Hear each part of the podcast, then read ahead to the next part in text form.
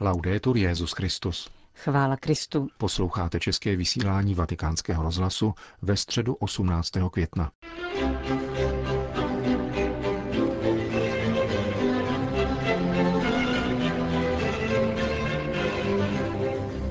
Na svatopetrském náměstí se dnes dopoledne sešlo asi 35 000 lidí na generální audienci.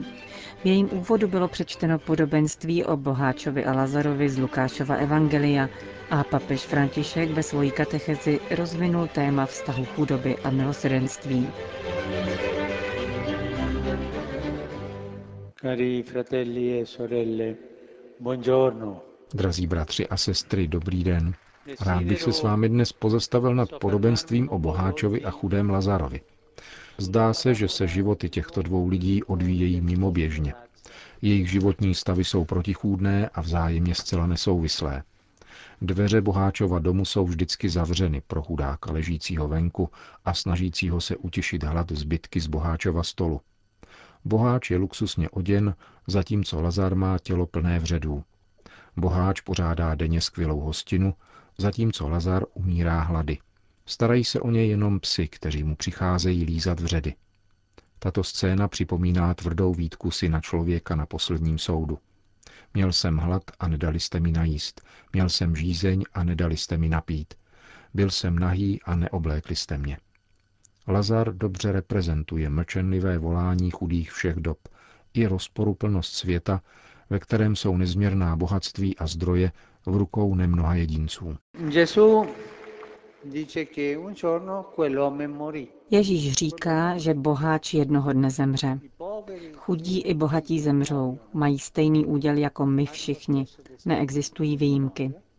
Onen muž se tedy toho dne s prosbou obrací k Abrahamovi, jehož oslovuje otče. Dovolává se tedy, že je jeho synem a že patří k božímu lidu. V životě však Boha nijak nezohledňoval, ba naopak, sám se činil středem všeho, uzavřen ve světě svého luxusu a plýtvání. Vyloučením Lazara nebral žádný ohled ani na Pána, ani na jeho zákon. Ignorovat chudého znamená pohrdat Bohem. Toto se musíme dobře naučit. Ignorovat chudého znamená opovrhovat Bohem. V podobenství se vyskytuje jedna podrobnost, která stojí za zmínku. Bohatý člověk je bezejmenný, je označován jenom jako boháč, zatímco ten chudý nese jméno Lazar, které se opakuje 5krát a znamená Bůh pomáhá. Lazar ležící před dveřmi je živou výzvou, která boháčovi připomíná Boha. Boháč však tuto výzvu nepřijímá. Bude proto odsouzen nikoli pro svoje bohatství, nýbrž pro svoji neschopnost mít s Lazarem soucit a neochotu poskytnout mu pomoc. V druhé části podobenství vidíme Lazara a boháče po jejich smrti. Na onom světě se situace obrací. Chudák Lazar je odnesen anděli do nebe k Abrahamovi, zatímco boháč zakouší muka.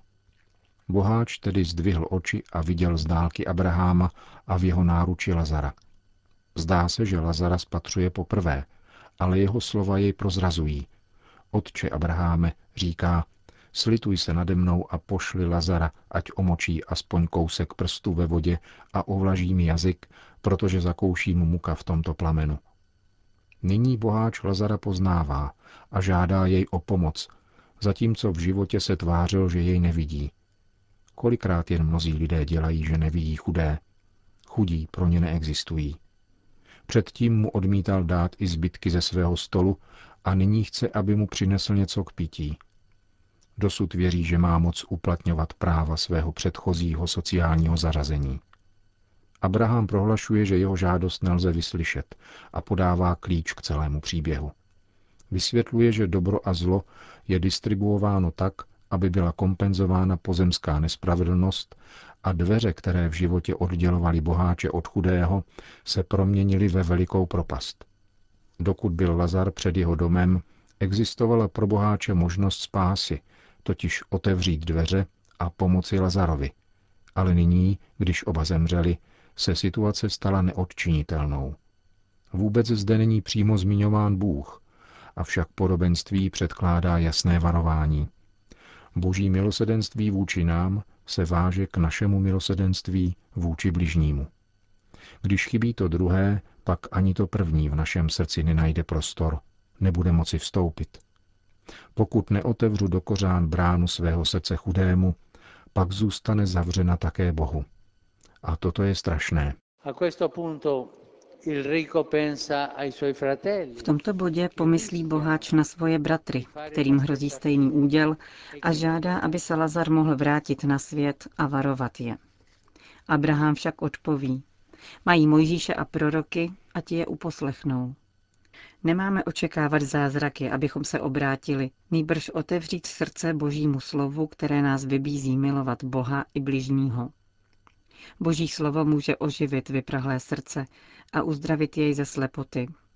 Boháč znal Boží slovo, ale nenechal je vejít do srdce, nenaslouchal mu a proto nebyl schopen otevřít oči a mít soucit s chudým. Žádný posel, žádné poselství nemohou nahradit chudé, které cestou potkáváme, protože v nich nám jde vstříc sám Ježíš. Cokoliv jste udělali pro jednoho z těchto mých nejposlednějších bratří, pro mne jste udělali, praví Ježíš. V převrácení údělů, jež popisuje toto podobenství, se skrývá tajemství naší spásy, ve kterém Kristus spojuje chudobu s milosrdenstvím. Drazí bratři a sestry, když nasloucháme tomuto evangeliu, můžeme my všichni společně s chudými této země zpívat spolu s Marií. Mocné se sadil strůnu a ponížené povýšil. Hladové nasytil dobrými věcmi a bohaté propustil s prázdnou. To byla papežova katecheze na dnešní generální audienci. Svatý otec potom jako obvykle zvlášť oslovil poutníky některých jazykových skupin. Kromě španělsky mluvících poutníků, k nimž promlouvá v jejich mateřštině, obrací se k nim vždy italsky za pomoci tlumočníka.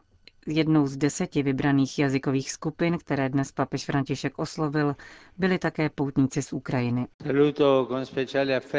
Zdravím zvláště ukrajinské děti, sirotky a uprchlíky z ozbrojeného konfliktu, který nadále trvá ve východní části země. Stále se modlím, aby na přímluvu Nejsvětější Panny bylo dosaženo trvalého míru, který by ulevil tolik zkoušenému obyvatelstvu a přinesl novým generacím klidnou budoucnost.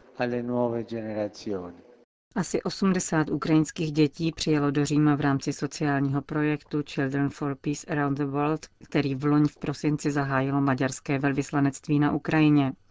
Maďarsko nabídlo, že bude financovat letní rekreaci tisícovky ukrajinských sirotků a uprchlíků a doufá, že se mu podaří zapojit také další členské země Evropské unie. Na závěr dnešní generální audience Petrův nástupce udělil apoštolské požehnání. Dominus hoviscum. Et con spiritu tuo. In nomine Domini benedictum.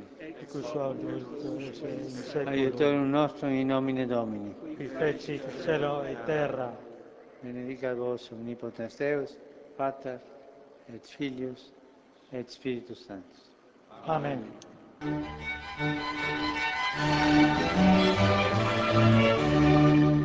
Další zprávy. Jižní Súdán. V Jižním Súdánu byla vážně zraněna slovenská misionářka Veronika Terezie Racková. Skupina ozbrojenců zaútočila v pondělí po půlnoci na vůz, kterým se tato řeholnice z misijní kongregace Verbistek vracela z nemocnice. Sestra Veronika absolvovala 2 operace v místní nemocnici a poté byla helikoptérou převezena do Keni, kde ji čeká další operace. Podle informací z generálátu kongregace služebnic Ducha Svatého je její stav stabilizovaný. Sestra Veronika Racková je lékařka a pracovala jako vedoucí zdravotního střediska svaté Baghýty ve městě Jej v Jižním Súdánu. Z útoku byli obviněni 3 vojáci z armádní jednotky Joint Operation Unit, která má v noci zajišťovat bezpečnost obyvatelstva. Ministr informací státu Jej River Stephen Lodu Onesimo odsoudil incident jako barbarský čin a uvedl, že pachatelé musí stanout před soudem. Jižní Súdán patří k zemím s nejhorší humanitární situací na světě a naléhavě potřebuje mezinárodní pomoc. V těchto dnech to znovu připomněl generální sekretář Caritas Internationalis Michel Roy.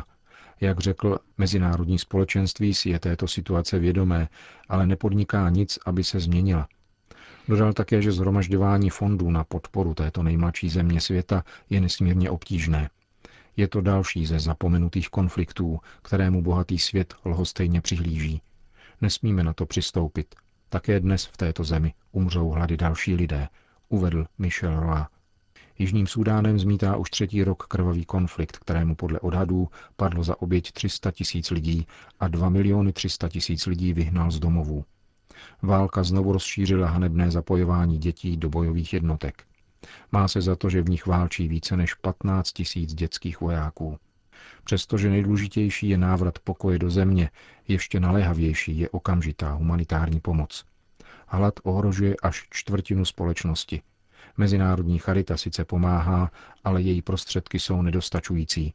Proto je nutná reálná podpora ze strany mezinárodních organizací.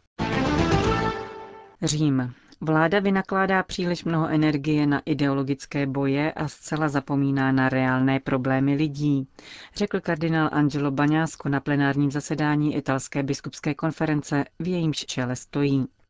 Kritika směřovala na právě schválený zákon o partnerských svazcích. Jak řekl kardinál Bagnasco, zákon je de facto staví na roveň manželství, přestože se říká, že jsou to dvě různé věci. Ve skutečnosti jsou rozdíly pouze v názvosloví a v právnických kličkách, které se snadno obejdou a připravují situaci pro poslední tah, včetně praktik jako pronajímání dělohy, které zneužívají tělo ženy a parazitují na její bídě, zdůraznil předseda italského episkopátu. V návaznosti na učení papežů o manželství a rodině kardinál Bagnasco připomněl, že současná společnost se snaží vytěsnit pravdu o otcovství a mateřství. Připomněl právo každého dítěte mít matku a otce a vybídl vládu, aby se radši zabývala skutečnými problémy Italů. Jmenoval například prohlubující se chudobu, která zasahuje 7% společnosti, hospodářskou krizi, historicky nejnižší přirozený přírůstek a velikou závislost společnosti na hazardních hrách. Svazky homosexuálů odhlasoval italský parlament 11. května. Jejich odpůrci ohlásili, že se pokusí zákon zrušit v referendu. Francie. Prázdné kostely ve Francii se ještě mohou zaplnit, říká arcibiskup Jean Legres z Alby na jihu země. Církev se podle něho nemá zbavovat svých chrámů, protože nevíme, co nás v budoucnu čeká. Období dechristianizace může skončit. Kromě toho se lidé znovu vracejí na venkov a některé opuštěné oblasti se znovu zalidňují. Arcibiskup z Alby připomíná, že jednou z příčin vyprázdnění kostelů jsou demografické pohyby, k nímž došlo v posledních desetiletích. Lidé odešli z vesnic do měst, proto v nových městských čtvrtích kostely chybí a na venkově jich je příliš mnoho. Tato tendence se však začíná obracet díky nové tendenci práce na dálku. V jeho arcidiecézi už k těmto případům dochází.